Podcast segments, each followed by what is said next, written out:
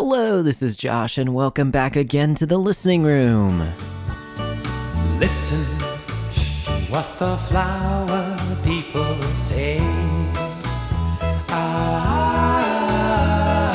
listen, it's getting louder every day. But the killings are gorgeous. And like a nightmare covering the tracks that have brought you there.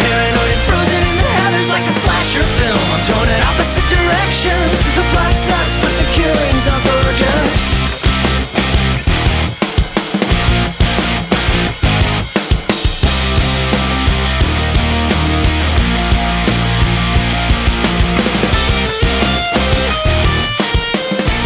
Before we jump directly back into the album, there are a couple other notes that I wanted to go over, and one is just the artwork for this album is fantastic. I love it.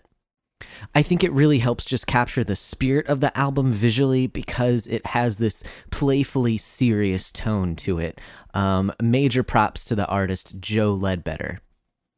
The way that he draws, I figured uh, he was a comic book illustrator, but it doesn't uh, particularly say that in his resume, just that he's an artist, illustrator, and toy maker. Check him out, he's got some good stuff.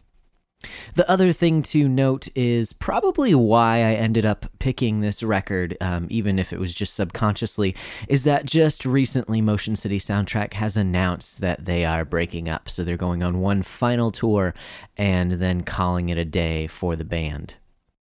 Hopefully, I'll be able to see them at their stop here in Austin. Uh, we'll see with details and all that fun stuff. But um, it's a sad day when when one of your favorite bands is breaking up. It's a shame. Oh, and the other little tidbit is just on track two. I don't know how I, I could have just glossed over it, but the piano, man, it really uh, just adds to that track. So go back and listen to it. Hear that piano because it's good stuff. All right, track six, history. What do you hope to find? There's nothing left as you can see. When the beatings all began, begun to scream and run, but the current pulled us down, and the smallest ones were drowned. Now we sit and drink all day and sing their songs of praise. What are you asking me for? History Lesson is a more acoustic guitar driven song. Um, to me, it feels more like kind of a campfire song, like a song that, you know, around the campfire you just sing along with everyone, uh, kind of a communal thing. It kind of veers into the realm of contemporary radio rock. Uh, there's nothing really edgy about the song, except maybe the lyrics, possibly like on the rest of the album, there's lots of vocals all over the place. There's lots of harmonies tucked in there um, to bring out certain lines, as well as just some vocal refrains, some oohs and some ahs to make it uh, go down even easier. The electric guitar is mostly just rhythm. I mean, there's a solo at the end of the song, but outside of that, there's not too much going on. The bridge brings things down a bit with the strings playing in the background and just your standard drum pattern. In fact, the drums are pretty standard throughout the song. Although I will note that the drum sounds a bit different at the bridge if you listen to it through the song and then you listen to it going in there. Particularly the cymbals, they lose a little bit of their sparkle. It sounds more like a live drum kit than it does uh, something studio produced. And again, to me, that gives it that feeling of just kind of like a campfire song that they just threw together. The vocals change key at the very end of the song uh, to to try and you know give it that uh, more dynamic hit, and then it's got that gang vocals to close out the song. You know, it's a shame that we have to start off this episode with this song because this is personally my least favorite song on the album. It almost feels kind of like a parody song coming from these guys, if I can say it. Um, I've read that the band describes the song as some kind of an Irish drinking song. And thinking about it like that, it makes more sense. Um, you can see a bunch of people with their pints of ale singing along to the song, right?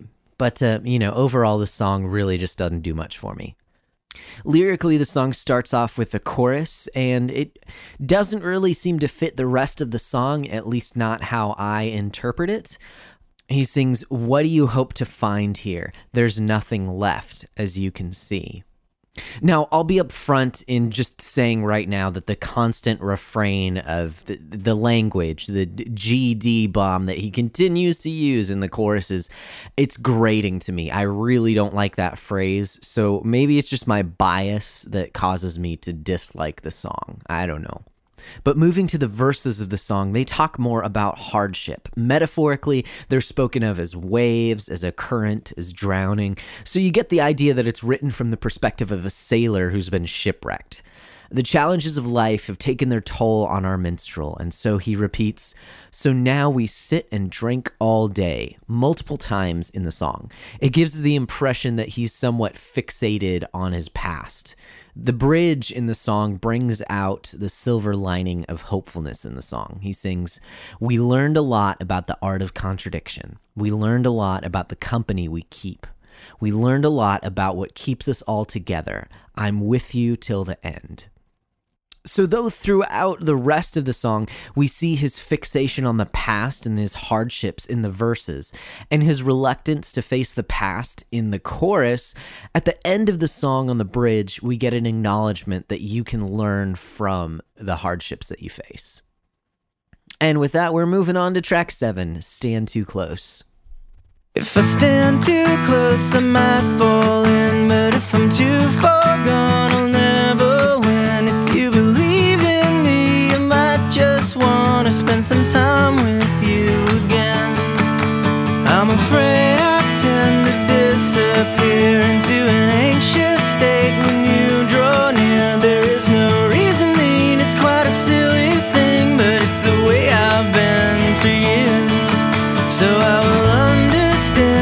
All right, now this is more my style of an acoustic song from Motion City soundtrack. It's kind of funny to me that it comes right after History Lesson, just because these are the two more stripped down songs on the album and they're back to back. So the contrast here, to me, heavily favors this song. I mean, this song sounds like it was written to be a full band song that they just kind of stripped down. There's the electric guitar lead line that's still there that comes over the acoustic guitar and the hand claps. There are the piano chords that are playing. And to go along with the sound of the song, the vocals are even more laid back as well. When the drums come in, it's still just only the kick drum and a shaker with a little bit of tambourine and triangle and other kind of percussion things to, to play around with. And then there's some vocalizations that add just a bit more color at the second verse. Finally, the drums and the chunky electric guitars come in at the second chorus to give the song a final big push before the acoustic ending with just the acoustic guitar and the vocals there. This is a really fun song. Picking apart the lyrics, Stand Too Close is some sort of self obsessed love song. And I mean, really, without being in a committed relationship, how can you help but think of any type of relationship in some sort of self facing manner? We just see that idea amplified here in the song. This one starts out with the chorus, and it gives us this idea that he's into this girl that he's talking about. He sings, If I stand too close, I might fall in. But if I'm too far gone, I'll never win. If you believe in me, I might just want to spend some time with you again. So he's battling the idea of getting closer to her, but at the same time, he's becoming obsessed with her too quickly. So the place that he's found himself in is waiting to see if she reciprocates his feelings before moving forward. You know, I'm actually going to have to backpedal. Taking a closer look at these lyrics, it isn't actually a love song, but it's a song about the effects of attraction on Justin and the insecurities that it brings along. The first verse seems to list off reasons why she shouldn't be with him. I mean, he's nervous around her, and after he does calm down and gets more comfortable, he begins to show off his pessimism. Similarly, in the second verse, he lists off a few more confessions, while throwing in a bit about Busta Rhymes. He can be crazy and do dumb things that end up hurting her, but the crux of it comes towards the end of that verse when he sings, You've thrown a few choice phrases out my way, and I've ignored them all as best I could. Except that tiny bit about how I just can't commit. There's some truth in what you say. Sure, the uh, non committed boyfriend is a tired cliche that we've heard hundreds of times before throughout all kinds of media, but that's really what the song is about. It colors the rest of the song by showing how all of his excuses and insecurities are really just manifestations of his inability to commit. Of course, he would come up with reasons why she shouldn't be with him because he isn't really ready to be with her in a way that would make him vulnerable. So, what seems like a nice, straightforward, kind of fluffy um, pop love song actually kind of uncovers something a bit deeper. And it shows that sometimes your actions aren't necessarily driven by conscious convictions, but sometimes it's just passive insecurity. Okay, let's move on to something a little bit more fun. Track 8 is Pulp Fiction.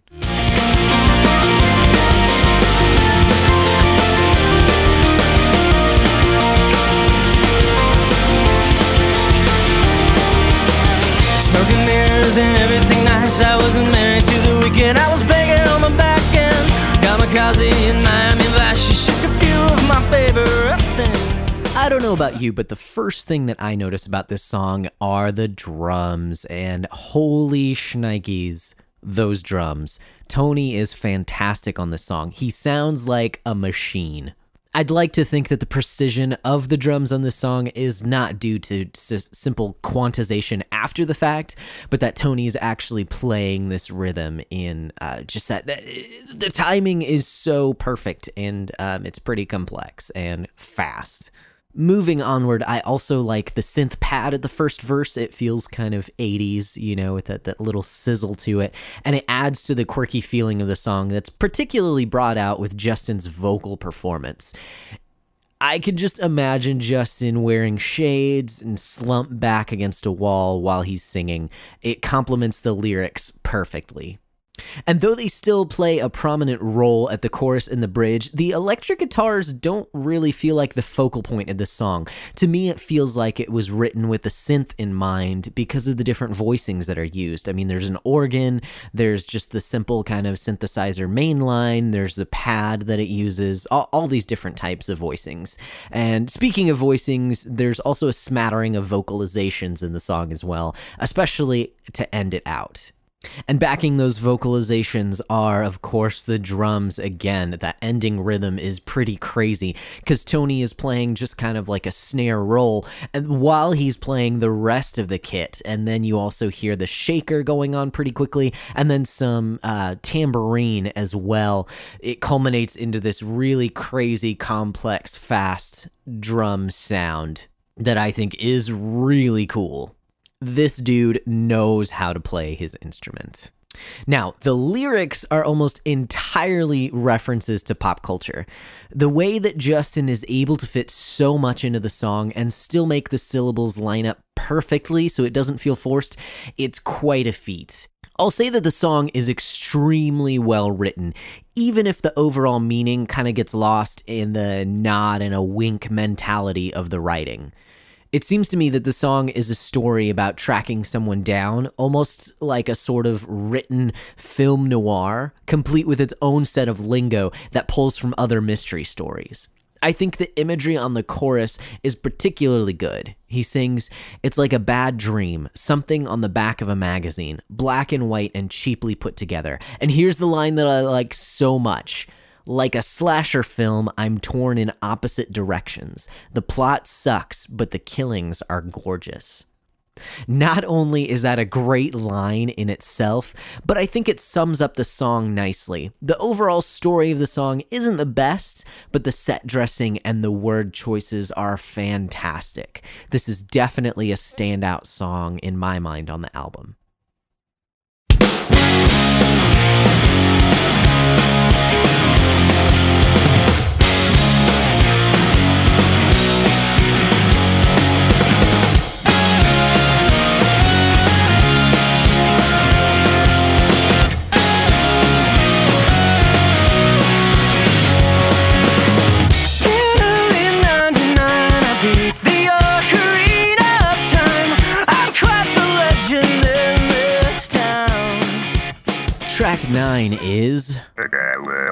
This town. Track 9 is Perché le ho And that clever little title is actually a reference to the video game arcade Q*bert, where your little character, if they die or something happens to them, they use a lot of symbols to show that the character is cussing. Which I think is quite the fitting title for this song because not only does it start out with another video game reference, but there is lots of playful language in this song. Musically, I think all the instruments work together pretty well. That first verse kind of sets the stage with the guitars for Justin singing, and then it eventually kind of grows with the introduction of the bass, and then some piano lines as well towards the end of that verse. There's a real simple chorus, which again, I think it just helps to bring out Justin's vocals. He kind of jumps around um, between. He jumps around with a kind of a basic vocal hook for the vocal melody, but then he also jumps up to his falsetto to complete the melody. There's also a little bit of synthesizer peppered in to kind of color the chorus a little bit. I love the channel that they use at the beginning of verse 2 where it's just the bass line and some finger snaps over Justin singing. And the vocals just go crazy at the bridge. I mean, I imagine Justin kind of yelling and jumping up and down. It just seems like he feels free to do whatever he wants on this song. And then at the end of the song, we've got hand claps and gang vocals to close it out. I'd say this song feels bright and bouncy, almost uh, bubbly, which make the lyrics even funnier to me. They're not taking themselves seriously. I mean, even if you listen closely, the ending caps off the song nicely. The music stops and Justin just says, Word. It's a really fun song if you can appreciate it. Now, I said earlier that the song starts off with a video game reference. This is one of my favorite opening lines of any song ever. Justin sings, In early 99, I beat the Ocarina of Time. I'm quite the legend in this town. So, right off the bat, we get a sense of confidence and a reference to an old video game. I mean, the song is obviously some sort of a joke because he starts off by bragging about his video game accomplishments. Now, if you know me, you know that I enjoy video games a lot. I just think it's funny to brag about them in a public setting. I mean, the next line is My friends get wicked from all the foul mouthed fools you run with. So it's setting up an antagonist to the song and he's insulting him by saying something that is very true about himself. I mean, there are probably at least 15 F bombs on this song. Just all throughout the song, you can tell that uh, there's kind of a nod and a wink at the camera. He kind of breaks the fourth wall, if, if I can say it that way, by making fun of himself while also railing against this other person. I mean, basically, the song is about kind of accepting people for who they are, or at least not picking on people for enjoying the things that they do. You get the idea that Justin uh, puts himself in the shoes of a nerd and uh, people are picking on him. And so this song is his middle finger to all those people while also re- recognizing that the stuff that he likes is not, uh, not very cool. The bridge even talks about where th- this person that he is opposing he's basically pointing out that he is also a part of a group of people. He has his peers as well. And you're a hypocrite for enjoying certain things with your peers while dissing other people for what they enjoy and dissing their peer group. But again, this song is it, it, rides that line there and it just becomes a diss towards those people. So he's being hypocritical as well. So really this entire song is a joke. And I love it. Um, like I said, it's not for everyone. There's lots of language. I wouldn't listen to this uh, with in a lot of different settings, but for what it is, I appreciate it. And this is one of my favorite songs on the record just because it's so darn playful. I understand how you can be offended by this, but hopefully you're not that uptight to see that really it's just a joke. He's trying to be funny.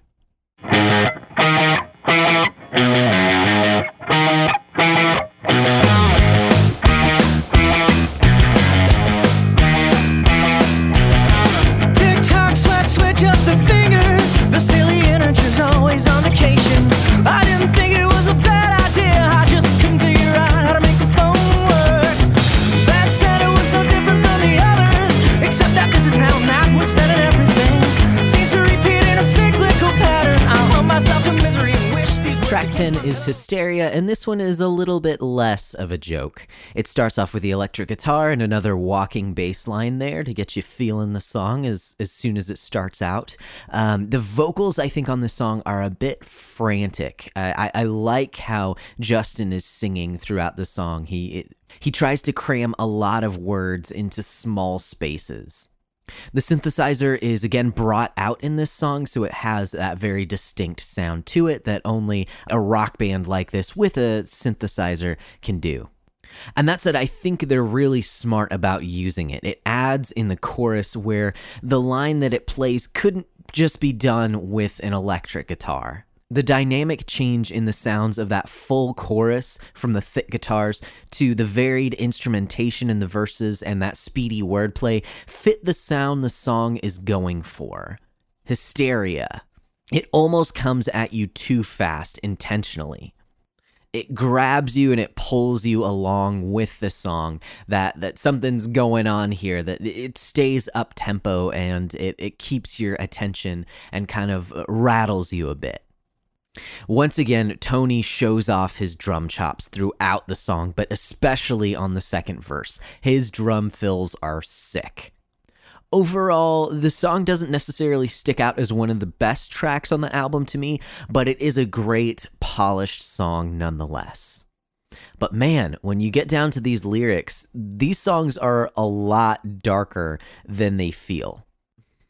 You know, on the first listen, when he says something like, I fall apart. I'm right back where I began. A total calamity, the choices I've made. You think, oh man, this guy's just kind of down on himself for another song. Uh, oh shoot, well, get back up, up on the horse and go forward, right? But this song is a lot less, hey man, I could use your help, and much more, I'm binge drinking this weekend because I can't cope with life. That said, the song isn't completely despondent because it's kind of a cry for help. Justin is realizing his harmful tendencies and looking for someone to help him through it. So, in a nutshell, this song is uh, just that. It's about coping with horrible decisions. The first verse details his anxiety about having to explain himself to someone and not being able to use the phone to do so, while the second verse mentions how he lashes out at other people and drinks to try and deal with himself. The chorus actually sums up the song pretty well. He sings, Hysteria, hysteria, it's happening again. I fall apart, I fall apart, I'm right where I began. If it were anybody else but you, I wouldn't be afraid. A total calamity, the choices I've made. So not only has he made some sort of bad decision, but the consequences also fall on someone else that he loves that he can't face. The real tragedy of the song is not simply that he's screwed up, but that he's taken someone else down with him. The last thing I'll say about the song is actually true about this song as well as the previous song, and that's that there are some somewhat throwaway lines that Justin uses. Here in Hysteria, he says, That said, it was no different from the others, except that this is now and that was then, and everything seems to repeat in a cyclical pattern. The way that he lines up the syllables makes it sound like he's saying, except that this is now and that was then and everything. So before looking into what the lyrics actually mean, it feels like Justin is just giving out these throwaway lines. But in the context of the song, he's talking about the cyclical pattern. And it feels like he's kind of circling the drain, and his brain is going in these same circles as well. Whereas on the previous song, I think the throwaway line is So don't think you know a thing about a thing you know nothing about. Where in that song, that line is more played as, as a joke because of the uh, context of that song the line here actually gives you a little bit of that feeling of hysteria. I just think it's interesting to point out because I think Justin is such a good lyricist and he has such a large vocabulary that when he uses these lines that are much more common speak and much more, they almost seem like filler, it's really interesting to me that he can bring out those dynamics in his writing to where it feels either very uh, colloquial or very highbrow. In a sense, these kind of throwaway lines actually make me respect him even more. What if there's nothing more to me? I'm just skin and bones, there's no mystery. What if you were just an empty shell? All your spare parts were used up by someone else. What if there's no way to explain things like deja vu and acid rain? What if we're all just broken shells full of someone else's thoughts? Will we be alright left alone? Track 11 is Skin and Bones, and congratulations, you've made it to the most depressing track on the album. So, like a lot of the songs on the album, it starts off with another guitar and vocal intro, as you've just heard, and the minor key melodies of the song create a bed for Justin to wax poetic about the possibility of purposelessness. The instrumentation is pretty simple for the most part on this song, but they're pretty good at iterating on that same progression so it doesn't feel boring. The growth of the bridge, especially, I think it really works because of it.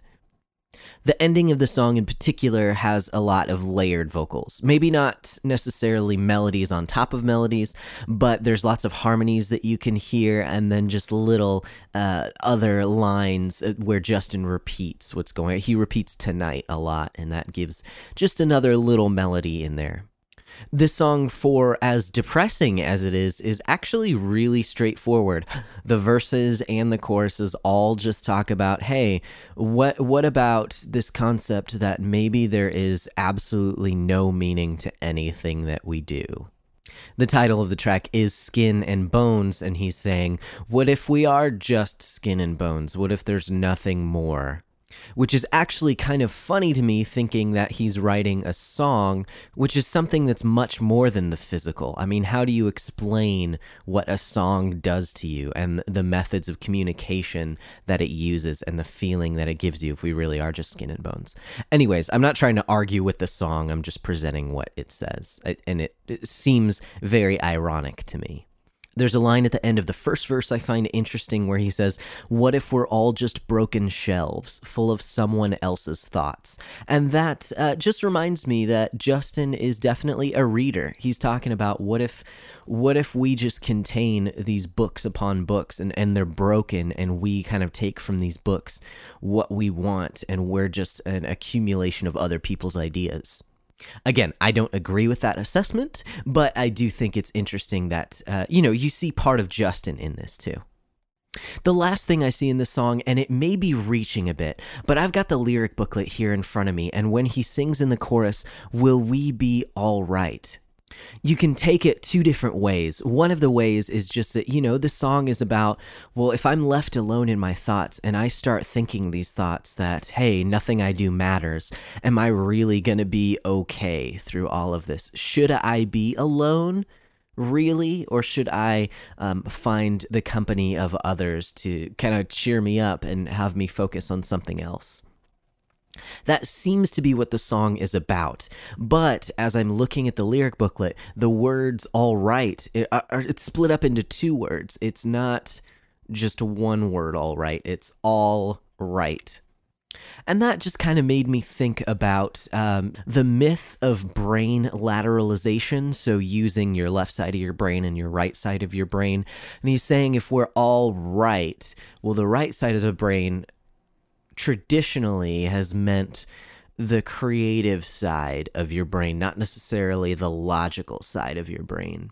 So maybe what he's saying with this song is if I'm left alone, am I going to completely veer and and think with my feelings the entire time and stop thinking logically if I'm left by myself?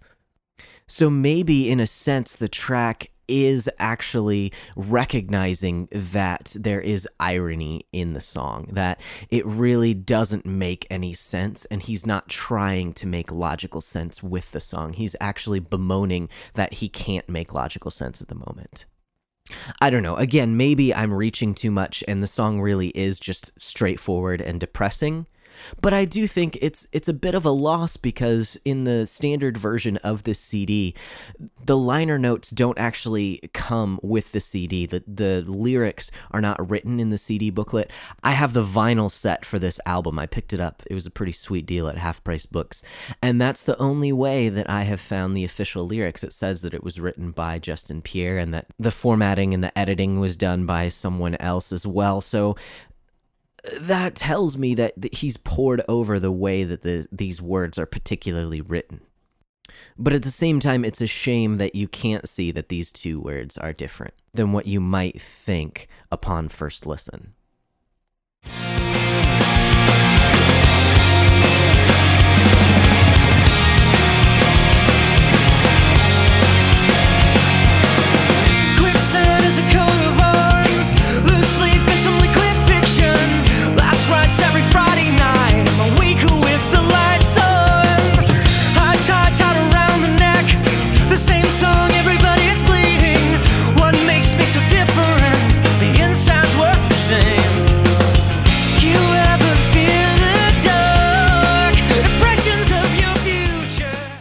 Track 12, the last song on the album, is The Weakends. Now, the intro of this song starts off slowly with just the drum pattern, and then it shows you the verse progression without the distorted guitars to bring out each individual instrument the drums, the bass, and the piano, as well as the guitar. I think it sets up the sad theme well with the minor feeling of the progressions here. When the vocals do come in, they give me that same feeling of urgency and discontent that we've heard on Disappear. I mean, I'm just immediately hooked by the song. The drums, I think, again, are great on this song, and the band allows the rhythm section to drive the song on the verses, so you can really hear the interplay between the bass and the drums. I really like this song because at first listen, it seems like just another song that's grieving over Justin's condition about his propensity to procrastination and self destruction. But the title actually hints at the song being about overcoming those tendencies. So let's take a closer look. The first line of the first verse is quicksand as a coat of arms, loose leaf and some liquid fiction. Last rites every Friday night. Am I weaker with the lights on? I really like even just the first few words there quicksand as a coat of arms. The idea is that he continually falls into himself, that um, he, he bears this coat of arms that you know who he is just by the way that he falls into himself. Again, it's showing his propensity for these things. Loose leaf, I assume, is a reference to drinking tea, but then also some liquid fiction, something a bit stronger, something to get lost in that's more than just tea, but something that'll get him drunk. We see some heavy imagery here when he sings Last Rites every Friday night. Last rites are what's given to people on death row before they die. So he's saying here that he lives in such a self destructive way over the weekends that on Friday night he should get his last rites because he may die. He may just fall so deep into himself and plunge himself so deep into these vices that this could be the end every single weekend. And then that last part Am I weaker with the lights on? When he is the star of the show, when he's the one propped up, when everyone's looking at him, is he actually acting worse? Is he even being more self destructive than when he's alone by himself? And then he goes on and sings High Tide, Tight Around the Neck, the same song, but everybody's bleeding. What makes me so different? The insides work the same. So the idea is that the tide is rising and it's already up to his neck. It's getting tighter. He's realizing that he can, can't continue to live this way and that as time rolls on, it's going to plunge him underneath the deep. And yet at the same time, this he says the same song and everybody's bleeding. He's saying that he's not a particular case, that everyone is at the mercy of time as it marches on. Everyone is going to their inevitable end. So then the next line what makes me so different? The insides work the same. Why is he being so self-obsessed and why why doesn't he work like everyone else and why can't he just focus on other things in this end? Why does he have to be so self-destructive? But at the same time, I think there's a tinge of comfort there that he's not the only one battling the fact that this is all coming to an end, that as he gets older, that others can help him pull himself out of the the quicksand that he's in. And on the pre-chorus, Justin sings, Do you ever feel the dark impressions of your future, the slightest gravestone whisper, the stillness of your heart? I feel it growing dark, a fever itching deeper, a fever itching to the core. I think he's just bringing that idea home that he knows, he knows he's not going to be here forever. The thought of death is ominous, but at the same time, he talks about this fever that he knows that he has to fight against it, that he has to make the most of the time that he does have. And then we get to the chorus, and this is where I, I, think there's a big turning point. Because, like I said, at first listen, I thought this was a very tragic song. I'll just see what he sings here. I'll kick tomorrow, fight back at the pouring rain. I'll send the weekends down the drain, down the drain. It sounds to me like his procrastination is winning. I'll kick tomorrow makes it sound like I'm not I'm not going to stop doing what I'm doing today. I'll wait till tomorrow to do it. And then that last bit, I'll send the weekends down the drain. Coupled with that line about first rites in the verse, it sounds to me like he's saying that, "Oh, here's another weekend lost. I'll just flush it down the drain because I can't seem to cope any other way." But we'll come back to the chorus because for me personally, this is kind of a progressive chorus. He uses the same words throughout the entire song. But since my first thought on this song was one of a lament on the way that Justin lives. That's how I saw it. And then it gradually grows into something else. So we'll come back to that chorus. I just want to touch on the second pre chorus where Justin sings As years go crashing by, I think of all I've pondered. So many minutes squandered, so many things undone. I've tried to figure out how many lives I've wasted waiting for the perfect time to start. So again, this can be taken as depressing, you know, that he's wasted so much time just simply trying to cope, that he's thrown away so many weekends. That last part in particular, I think, speaks to procrastination because he says, How many lives I've wasted waiting for the perfect time to start. So he's got these ideas, even these just projects in his mind that he wants to start, that he needs to put himself into, that he's put off till later. But I think it's just fuel to get off the couch and stop doing what he's doing and move forward and start these projects and live a better life, basically. Because, as I alluded to earlier, the title of the song, The Weakends, is not spelled like the weekend of Saturday, Sunday, but the week ends almost as if it were two words. The weak, as in the opposite of strength, the weak parts of me. The parts of myself where I no longer have any strength. So let's go back to the chorus now. I'll kick tomorrow, fight back at the pouring rain. I'll send the weekends down the drain. So now it's no longer a lament of what is happening, but it's actually an anthem to move forward. I will kick tomorrow. I will fight back at my adversity, what is pouring on me. The rain here is is the metaphor. And I'll send the weekends, those parts of me that don't want to push forward. I'll send them down the drain. Now this song is a song of hope. It's one that you can sing along to, knowing that you have a future, that there is purpose, that you can continue forward, that you can make something of yourself in this life. I really admire the progression in the song, even if it is a little bit artificial to what I understood it to be. And I think it makes for a fantastic closer to a great album. So personally, I really like this band, especially because of Justin, but I think it's just nice and quirky with the synthesizer in there a lot. Uh, the synthesizer isn't quite as brought out on this album as it is on some of the other albums, so check those out. They're a lot of fun. But what did you guys think? As always, I'm happy to hear from you. You can contact me a myriad of ways. Um, I've got my email address, listeningroompodcast at gmail.com. I've got my Google Voice number at 617 651 1116. Or you can catch me on Twitter. My handle is at Broccolope.